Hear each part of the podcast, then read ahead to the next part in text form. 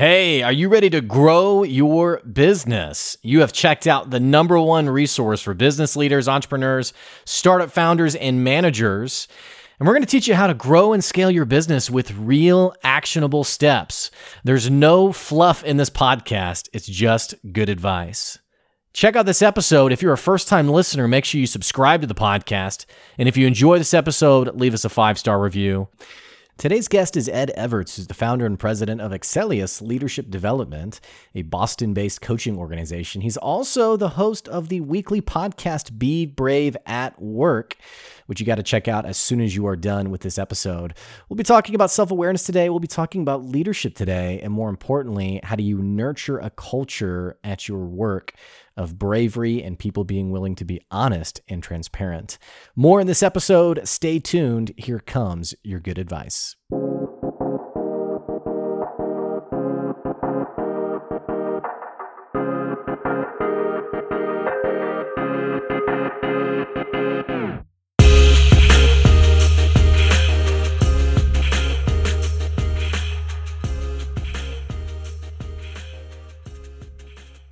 Hey, welcome back to another episode of the Good Advice Podcast. We're sitting down and we're talking about one of my favorite things. We're going to be talking about leadership a little bit today. We're going to be talking about something that it might even scare you a little bit. We're talking about self awareness today. That person, when you look in the mirror, is the person you see actually the person that you are.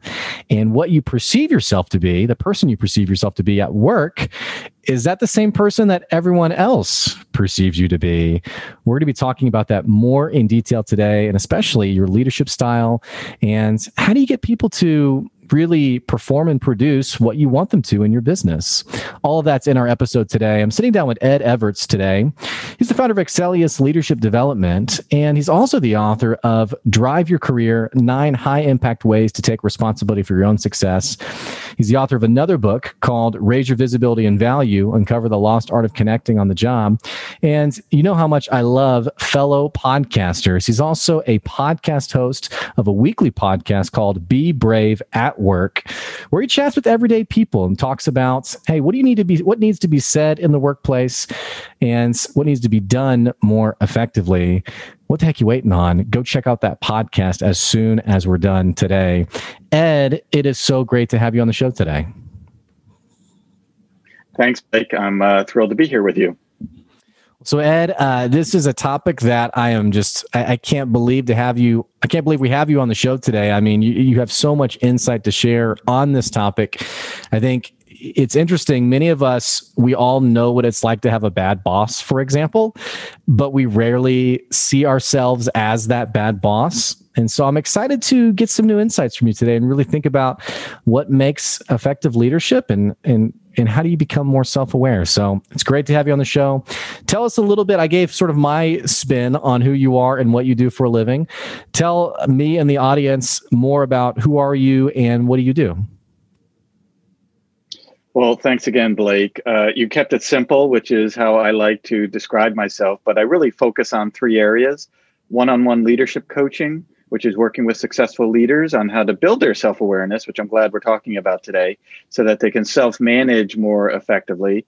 I'm also a team coach. So my clients are not the only individuals that need to be more productive and effective. And all of us are on dozens of teams, and sometimes we're on teams and we don't even know it. And there are ways to be more productive and effective to ensure the time we're spending together is more useful.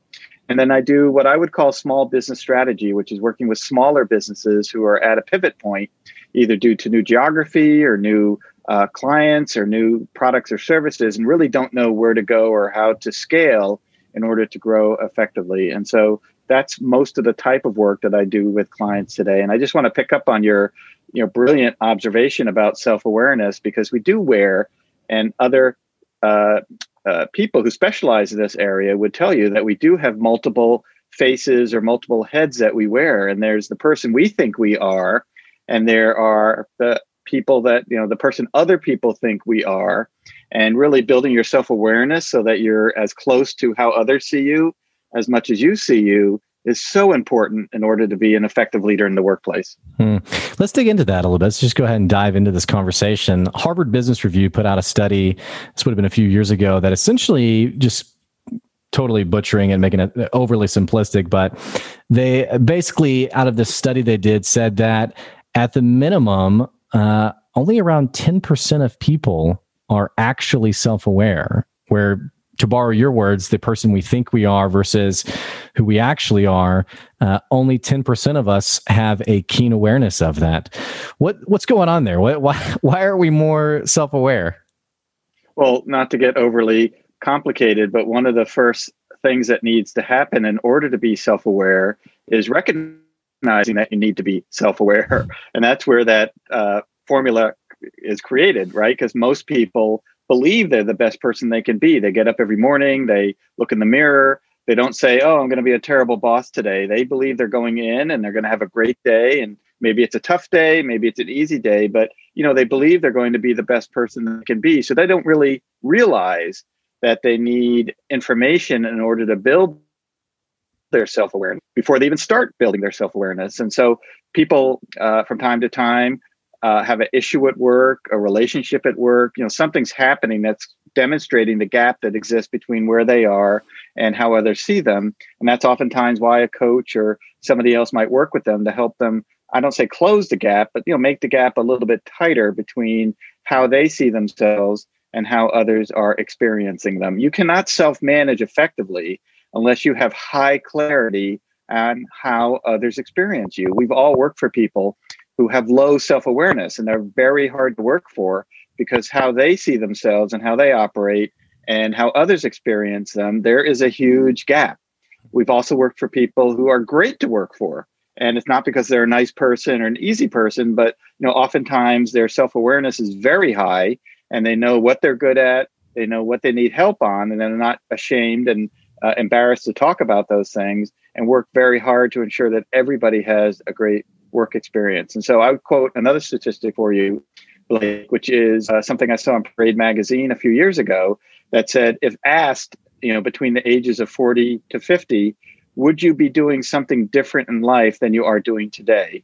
And 70% of people said yes. Hmm. So even at a younger age, our self awareness is so low, we start following a career that isn't upon reflection later in life what we want to do or where we want to be or who we are, right? So self awareness, I wish we taught in high school on how to be self aware so that the journey you follow in life is more consistent with your reflection later in life as to who you are, where you've been, and you know what you've done uh, professionally.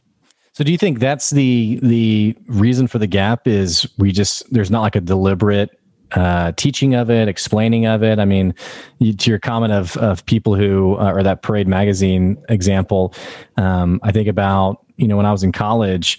Uh, many of my friends who went on to get their degrees ended up doing a profession that was totally different from what they got, myself included. Uh, I got a biology degree and I went to go be a high school teacher. And I did that for a few years. And I do something, I don't do anything related to science today. Uh, and so I was in I was in college for a direction that I ultimately was not interested in doing. So is it is it a lack of formal education on how to be self-aware or or or what have you seen in your experience? Yeah, I'm based on my experience, and you know, I want to be clear. I'm not a psychiatrist. I'm not a sociologist. I haven't sure. studied this independently. But what I can what I can tell you from my experiences, which is 25 years in corporate America and then 13 years as a leadership coach, that there is a significant absence in earlier in life in helping people be more self-aware on where they want to go and what they want to do. Now, you know, uh, you know, it's almost as if uh, when you're going to college, right? There's an expectation that you have to sign up for a major, and you know, kids today, as kids did when I was going into college didn't know what they wanted to be or what they wanted mm-hmm. to do. So they either through peer pressure or parental pe- pressure pick something, right? So, you know, I don't know what age you have the clarity that you need in order to recognize where you need to go or what you need to do. I would just tell you as an observer that our culture lacks any emphasis, focus, or direction on self awareness, as well as personality preferences as to why we're different people. You know, there's a hmm. lot of work out there as to the fact that we are all different people with different personalities and the more we learn about how other people operate the way the better we can uh, connect with them and work with them. So we have low attention and focus on self awareness, uh, which is for ourselves, and then low focus and attention and education on personality preferences, which would help us connect better with others. It, it seems, and that's why we're employed. right because you know there's such an such an absence that later in life they need help uh-huh. It, you know thinking about needing help, I think about the person who, for example, uh, maybe their best employee quits. And in talking to the employee, the employee said something like, you know, yeah, I really enjoy it here. I enjoy doing what I do, but I can't work for that person anymore. Or I, I just, I'm really unhappy working for my boss. And it seems like we we have these moments of, um, I guess, pain points, if you will, where we're sort of clued in to okay, what I perceive and what is actually happening are very different things. You know, I was talking to a woman, for example, where um, she had a staff of nine people, and over the course of a year, all nine quit. And as we were talking, she said, Well, you know, millennials are just really hard to uh, manage these days. And I said, Yeah, I've heard that before. Um, but have you considered that if all nine of your employees quit, that maybe there's something more to it than that? And I was thinking about how you know we're giving like these data points of realizing it's sort of like um, seeing outside the blinders, I guess. And it seems like some people are really, uh, I don't know the phrasing. They're it's easier for them to see the breadcrumbs of okay, something's something I'm doing isn't working here, versus the person who's been giving the breadcrumbs are there. I mean, they're getting maybe even hit in the face with you know, people are basically saying you're a terrible boss without saying that. And for whatever reason, I mean, I remember there was a guy who um, his employees did a anonymous review of him, and one of his employees said, "You're not just a bad boss, but a terrible human being." And I asked him, "What did you think about that?" And he said, "I think I need to fire that person." And he's like, "If only I knew who it was, right?" And so he's getting hit in the face with a major potential moment to realize, hey, this this is a, an opportunity to grow in your self awareness, but instead he's not able to see it. have you noticed any kind of character trait or something to do with someone's background or upbringing or the environment that they're in that allows them to be more open to those moments of sort of like those aha moments of self awareness? Know, Blake, I don't think there is any consistent reason or experience or nurturing type of environment that leads people to believe or be a certain way. You know unfortunately not only do we lack self-awareness building i don't even want to call it training but just awareness of self-awareness and who you are what you like. You know somebody loves chinese food. I don't know why they like chinese food but for some reason in their dna they love Chinese food, right? So, you know, there are reasons that we are the way that we are, but unfortunately, the worst person to provide analysis on yourself is yourself, hmm. right? Because you can be very distorted in hmm. respect to what you're experiencing. You know, I'm a fledgling golfer and uh, I'm a little bit better than my best friend. And, you know, every time he hits a bad shot, he does a quick analysis as to why he hit that bad shot. And I'm sitting there saying, no, that is not the reason you hit that bad shot. So, you know, he's the worst person to be saying, here's what I think, because of course you have reasons to be protective and sensitive and generalized in respect to what you're doing. And so, you know, one of the solutions that maybe we could provide to listeners is that if you want to know more about how others experience you in the workplace, there's a number of things that you can do. But one of the things that you can do is don't do self analysis use either a tool or another person who can observe you and say, Hey, at the end of this meeting, Blake, I want you to provide me two minutes of feedback on what you liked about what I did and what you think I could do differently to be more effective. And I want you to be candid and honest. So don't hold back, be respectful. You always have to be respectful, but tell me, right? That's a great way for somebody to say, Hey, here's what I think you did in the meeting that was terrific and here's some things I think you did at the meeting you should do differently next time in order to have a better outcome. Now I've got something that's real time, and now I've got something I can act on repeatedly that will help me. But if I look at the meeting myself, I might leave saying, wow, what a great meeting. I think I did everything beautifully, right? When in reality, there might have been some things that you could have done differently to be more effective Let's run with that and talk a little bit more about that. This concept of being more candid in the workplace and um, having people around you who can be truth tellers what I have seen happen is that many businesses will talk about how candidness is a is a value of theirs. They are open and honest. Uh, maybe they they might even say they're like a family. And then when you actually get into conversations, it seems like more often than not, those honest, direct conversations aren't happening. Uh, and I've noticed that a lot of times people think that candidness means like rudeness or tactless or anything like that. But like really what uh, I'm referring to actually what you're talking about, which is there's sort of like this um, laying ego down and I genuinely want to get better. So let me know uh, what I'm what I'm not doing so well. And I'll never forget a woman that I was talking to who was talking about how ineffective one of her team members was and she was kind of just really um, sort of complaining about her employee. And I said, "Well, have you have you thought about telling her?" She goes, "Oh God, no." Because she just didn't. It was too uncomfortable. It was too um, awkward. Uh, what have you seen in businesses that that seem to handle candidness really well? Uh, what, what does that work environment look like? Well, you know, we seem to be hitting a uh, cycle of things that we have trained people really bad to do in life. So we've talked about being more self aware. We've talked about recognizing personality preferences. And the third thing that we have done zero training on in junior high school and high school and college is how to be candid. Mm. You know, hmm. who would not want somebody to provide them feedback that can help them be better? I mean, if there's something I'm doing that I should stop doing or do a little bit differently, I would want to know it. But unfortunately, we have not trained people on how to enter into that conversation effectively. And so it takes an environment that has what specialists would call psychological safety, which is an environment that's created and it is discussed openly that allows people to say what's on their mind. And as you were saying earlier about be brave at work, say what needs to be said or do what needs to be do what needs to be done without feeling that they're getting judged or belittled or laughed at that if I don't understand something or if I need you to repeat something or if it's different than what you said last time, you know, I should raise my hand and say something. But unfortunately, that's not what most organizations have done. So organizations that are better at it, and I'm not saying they're not out there, but I've not come across an organization that's, you know, in the 10th version of this and is doing it, you know, masterfully.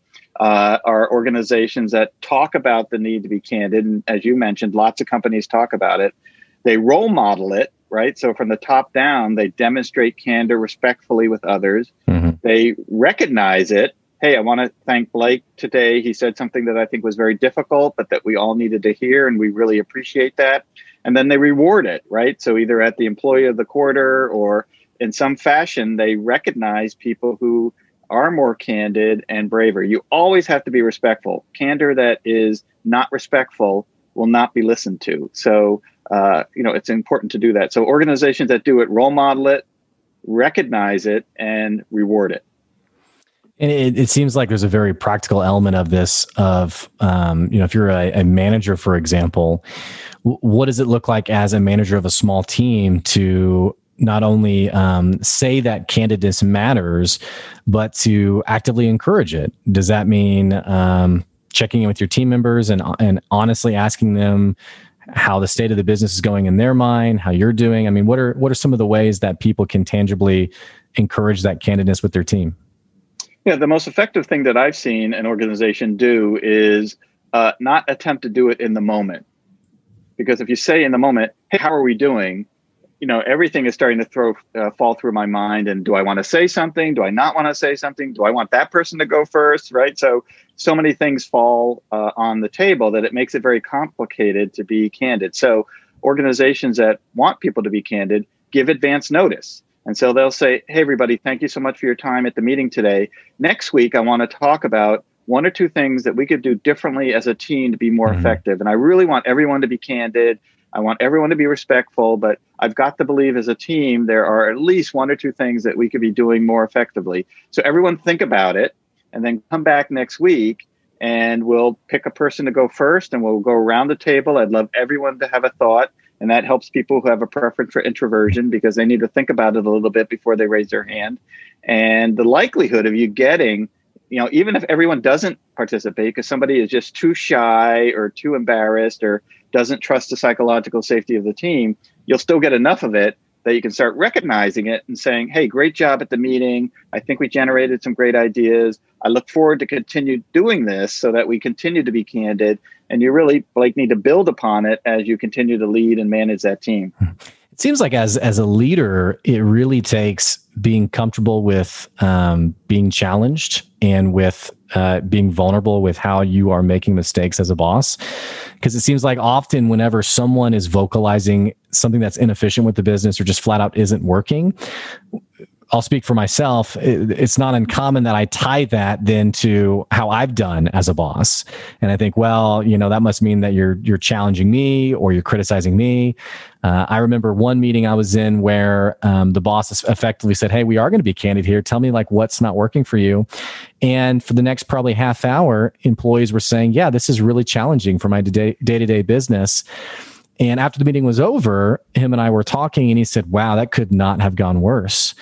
And here I am thinking I, that could not have gone better. You just got an honest dialogue with your team members, but he it, it was challenging for him to really be comfortable with um, not necessarily complaining because it was all it was all uh, constructive, but seeing the value in having that open dialogue of how the business wasn't working for everyone.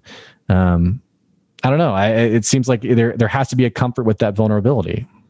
Well, that's the role modeling piece that I mentioned earlier. That as a leader, you not only have to role model being candid with others respectfully, but you also have to role model getting feedback. And you know, it's the old uh, uh, uh, court case point for attorneys. You know, never ask the question that you don't know the answer to. So you know, don't ask can I get feedback? And then suddenly get a ton of negative feedback and say, oh my God, what a terrible question, or I should never have asked it. I mean, uh, no leader should expect at any time that there's not anything that you could be doing differently to be more effective. And you'll notice that I'm phrasing it more future focused. Don't tell me what we're not doing. Don't tell me what we're doing bad. Tell me what we can do differently in order to be more effective. And that way, we're being more future focused and more positive about what we should do and not feeling as though you're beating up somebody at a meeting because something that happened last week you didn't like and embarrassed you, et cetera. I mean, those are good for one-on-one conversations where mm-hmm. you might say, "Hey, I just wanted to share something with you. I don't know if you realize this or not, but you know, the comment that you made at the meeting last week, I think might have been offensive, right?" So you can have those type of one-on-one conversations with people but these are important questions to ask blake of people at meetings again i'm a big fan of advance notice you know if i say to everyone hey uh, we've got a few minutes in the meeting today. What kind of leader am I? Right. I mean, you're just not going to get great feedback.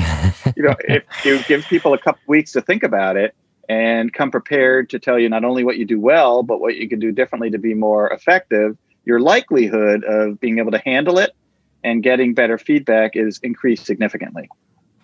We're talking about a couple of different things today. We've talked about uh, candidness in the workplace. We've talked about self awareness. When you think about just the ultimate boss, like the boss that everyone aspires to be, and I, I think I, I I believe that the majority of people in leadership positions they genuinely want to be that effective boss. Uh, when you think about the qualities of that person, do you have a quality in mind that you, is one of your favorites in terms of what makes an effective leader? Absolutely. You know, I do consider myself to be a leadership expert. So, uh, you know, this is something I've been studying for the last 13 years and did for a number of years. And, you know, like you had said earlier, uh, I look back on my job as a boss and I'm a little bit of a head scratcher. I don't know that I ever did a great job leading others. I was a little bit way too much of a micromanager. But, you know, I think of bosses having two sides. One is the what they do, and that's whether you're an attorney or a pharmaceutical engineer or a manufacturing expert you know that's the technical side of the job right? That's knowing the processes and the technologies and the information that's needed to do it. The side i work on and that is of more interest to me is the how you lead right? Can you motivate others? Can you keep people inspired? Can you create a team that does great work? You know that's the how side. And you know i believe over the last few years the three qualities that you know, I believe all leaders must demonstrate on a recurring basis to be effective is curiosity. They need to ensure that they are curious about what other people are doing and why they're doing it. If you're curious, you then the second one is you have to be a great listener And so you have to listen and not do what we do. You know, that's another thing we've never been trained uh, at school to do, which is really how to listen effectively. There are a million webinars and people who train today on how to be a great listener because no one else has done it in the past, right? So, you know, you need to be curious, you need to be a great listener. And then the third one is that you have to show empathy. And you know, I believe empathy is the word of the decade, and it's starting a little soft right now, and it feels a little touchy feely for corporate America. But I will tell you, it's a strategic behavior on the part of leaders that they need to demonstrate empathy in order to build relationships. And when you have great relationships, anything is possible professionally in respect to what you want to do and how you want to do it. So you asked for one, I gave you three curiosity, listening, and empathy. I think all leaders need to possess, along with the what they do, in order to be very successful. Well, it's it's a just the even thinking of one of those things. It's a lot for one person to manage in the sense of you know if I come into a job and I'm not a very empathetic person, to grow my capacity to empathize, that's a in many cases can be a really big personal challenge. Uh, do you feel like leaders today are getting equipped to actually lead? I mean, we've had sort of this running theme of, uh, you know, that hasn't been modeled with us. We haven't we haven't really been trained that before. Um, there's also quite a bit of data out there on how today's leadership consulting industry uh, companies are spending more money today on leadership consulting and outside training for their for their managers than ever before, and yet people are continuing to quit their jobs in droves because of bad bosses. We just came out of, for example, the the COVID nineteen pandemic, and uh, there is horror story after horror story from people who share how their boss treated them, uh, how their company made them feel. Uh, and even though at the time when we were in the middle of the pandemic, many people were thinking, I just need to keep my job it seems like there are there is a in fact we've even seen it in the news of these different worker shortages where people are being a bit more um, selective on where they choose to work. So all that to say what's the disconnect between all the training we seem to be doing and providing for managers and leaders and yet people continuing to be unhappy with their bosses well, there is no secret recipe that will solve it. But what I would tell you is that, you know, from my experience, and again, I've not done research on this, but, you know, from my experience, we are significantly under preparing leaders uh, to be leaders. And we are doing that in an environment where people are moving through the org chart faster than ever before. Wow, I used yeah. to talk about the old IBM model where you started in the mailroom and 40 years later you retired as the SVP of sales all at the same company. Mm-hmm. Today, people move and they accelerate. And because they accelerate faster through the uh, job ladder at work, they're less prepared for the direction they're going. And so we're spending a lot of time on the what you do and not enough time on the how you're doing it. So, you know, from my perspective, uh, that's why all these consultants exist. That's why all these books exist. That's why all these webinars exist and training and assessments is to help leaders become better leaders. I, I wish I had a nickel for every company I've worked with who, in the first five minutes of talking with me, said, Oh, Ed, and by the way, we've provided no training to our leaders at all. And I don't know if any of our leaders have ever had any training. Wow. And I'm like, okay, this is going to be a big ask, right? Because they have just grown up in their company or have you know moved through the company in such a way that they're so focused on goals and client relationships and delivering revenue mm-hmm. that they don't spend enough time which they should be doing on each other mm-hmm.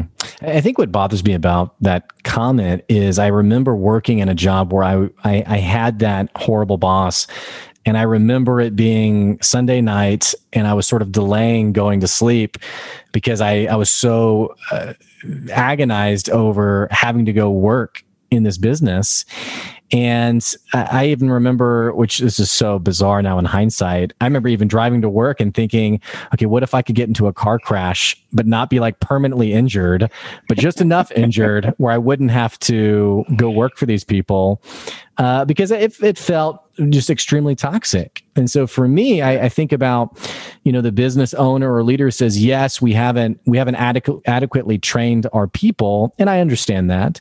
But what I really empathize with is the everyday person who their job is a huge source of frustration and disappointment and um, unmet needs, and it's it's it's very sad to me. I don't know. It's just it's something that I, I wish was different, uh, and maybe that's this is a great segue into your podcast.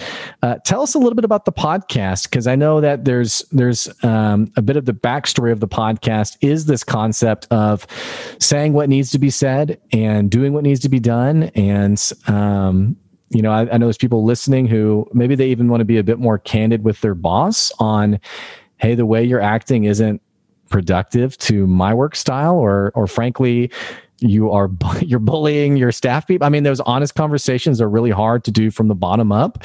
Um, tell me more about the podcast and how you created it what it looks like and really the premise of it. So we started be brave at work in december of 2019 and the concept was to help business professionals learn more about how to be braver at work. How do you say what you need to say more effectively? Or how do you do what you need to do more effectively? And a lot of this came from my experience as a leadership coach in working with clients who all needed to be braver at work. There was a conversation they needed to have that they have been avoiding, and not doing. There are things that they needed to do that they have been avoiding and not doing. And so when the idea of doing a podcast came up, for me, it was a very simple idea, right? Let's talk about being brave at work. There's research being done, there are books being written, there are instructors who focus on this particular area. Let's try to get them all and let's talk about being brave at work. And so we welcome anyone on the podcast because, quite frankly, it is my belief through experience that everyone has an experience with bravery at work. That there's always been a moment where I should have said something, but I didn't. For whatever reason, I didn't or I should have done something and I didn't for whatever reason I didn't. And so it would be good to hear from people who uh, have done research, have studied it, who have had experience uh, regarding bravery in the workplace. And so it's uh, a briefer experience, Blake. So it's about 20 minutes to 22 minutes long. We talk about bravery at work, words and phrases that people think about when they think about bravery. And then most times, not always, people will share a story uh, that they reflect on, either when they showed bravery and the impact that had on their career, or I think a little bit more interestingly, when they didn't show bravery and something they look back on with regret. And regret is a significant impact that people have because sometimes, like that boss that you don't like working for, uh, you know, years later, you'll look back and say, you know, I wish I had said something. You know, I wish I had done something uh, you know, you regret it, and that's something you carry with you, and there's nothing you can do about it. You know, years later, unless you bump into the bar, uh, into the boss at Starbucks, and say, you know, ten years ago, there's something I wanted to tell you, and I'm going to tell you right now. But uh, so that's the core of the show is really to help people identify with others that who are experiencing what they're experiencing, and hopefully leaving with one or two ideas on how they can make progress at work. So you've you've just published uh, episode 122. So you've been collecting, I'm sure, an incredible array of stories. Do you have a favorite story on how someone was brave at work?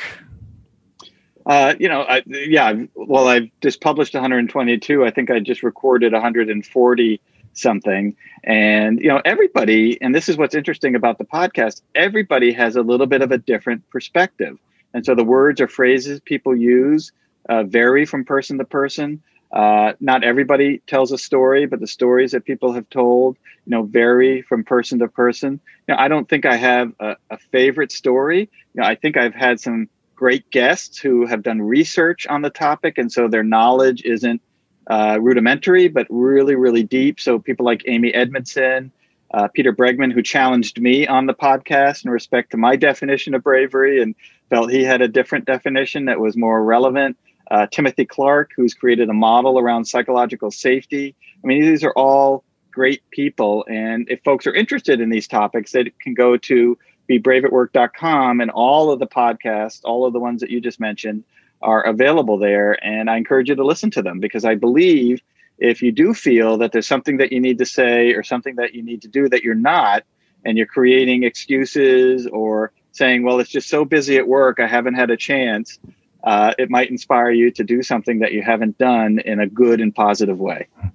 One last question: what What's the reason that someone should feel that sense of ownership. I mean, because there's people who, for example, the job is a paycheck. It's, you know, I'm just trying to keep my head down, sort of take care of myself. What's the onus of responsibility that someone would feel? Uh, I, I'm, uh, there's sort of a um, I should say something. I should do something. I mean, and not just uh, not even in the situation of sometimes when, um, for example, a boss is a bully, but when like something unethical is happening, uh, why should someone feel that that reason to be brave? Yeah, it's complicated, right? In respect to the endless number of things that somebody might be experiencing at work that requires somebody to say something that needs to be said. You know, I think of it in a couple of words. One is proactiveness, that you're noticing something or observing something that should not be the way that you think it should be. And you may not be right, by the way. I'm not suggesting because you think somebody could do something differently that you're right and they're wrong but it's important that you explore and talk about it. And so there's a proactiveness to it that i think is appealing to people. And then that's mirrored with engagement right? That you know you believe that you want your workplace to be the best workplace it can be and that can only happen if people are provided the opportunity to share what they're experiencing. And so you need to work for a boss or have a culture that welcomes bravery that if someone knocks on your door and says Hey, Blake, I wanted to talk to you for a couple of minutes about something that I'm currently experiencing in meetings that you facilitate. Are you open to hearing it?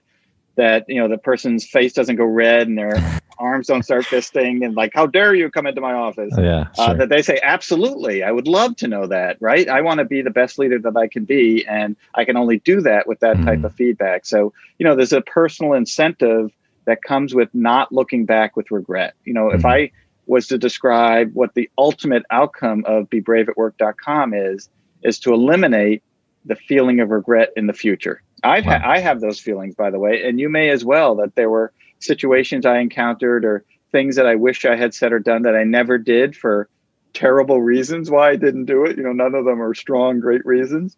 And I look back with regret on those and I hmm. wish I had said something or done something a little bit differently.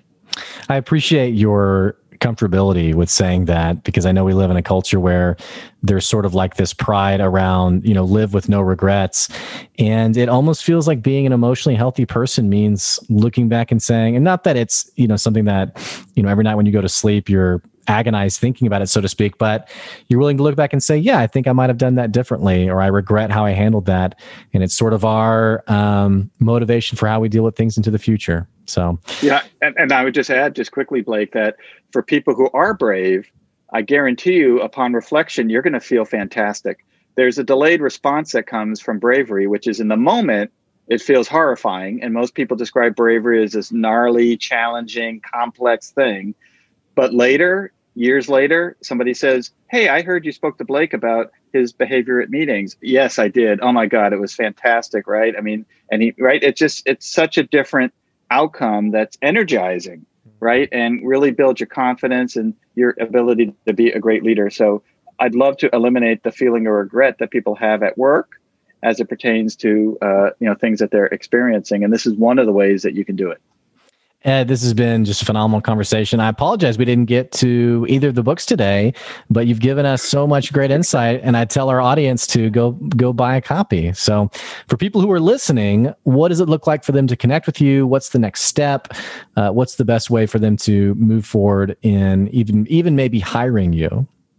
Well, you can go to my website, which is excelius.com, E X C E L L I U S all the information about Ed Evarts is there, the books, uh, the work that I do, videos of some of the topics I talk about, et cetera, are, are all there. So if somebody is interested and wants to learn more, I think that would be a great place to go.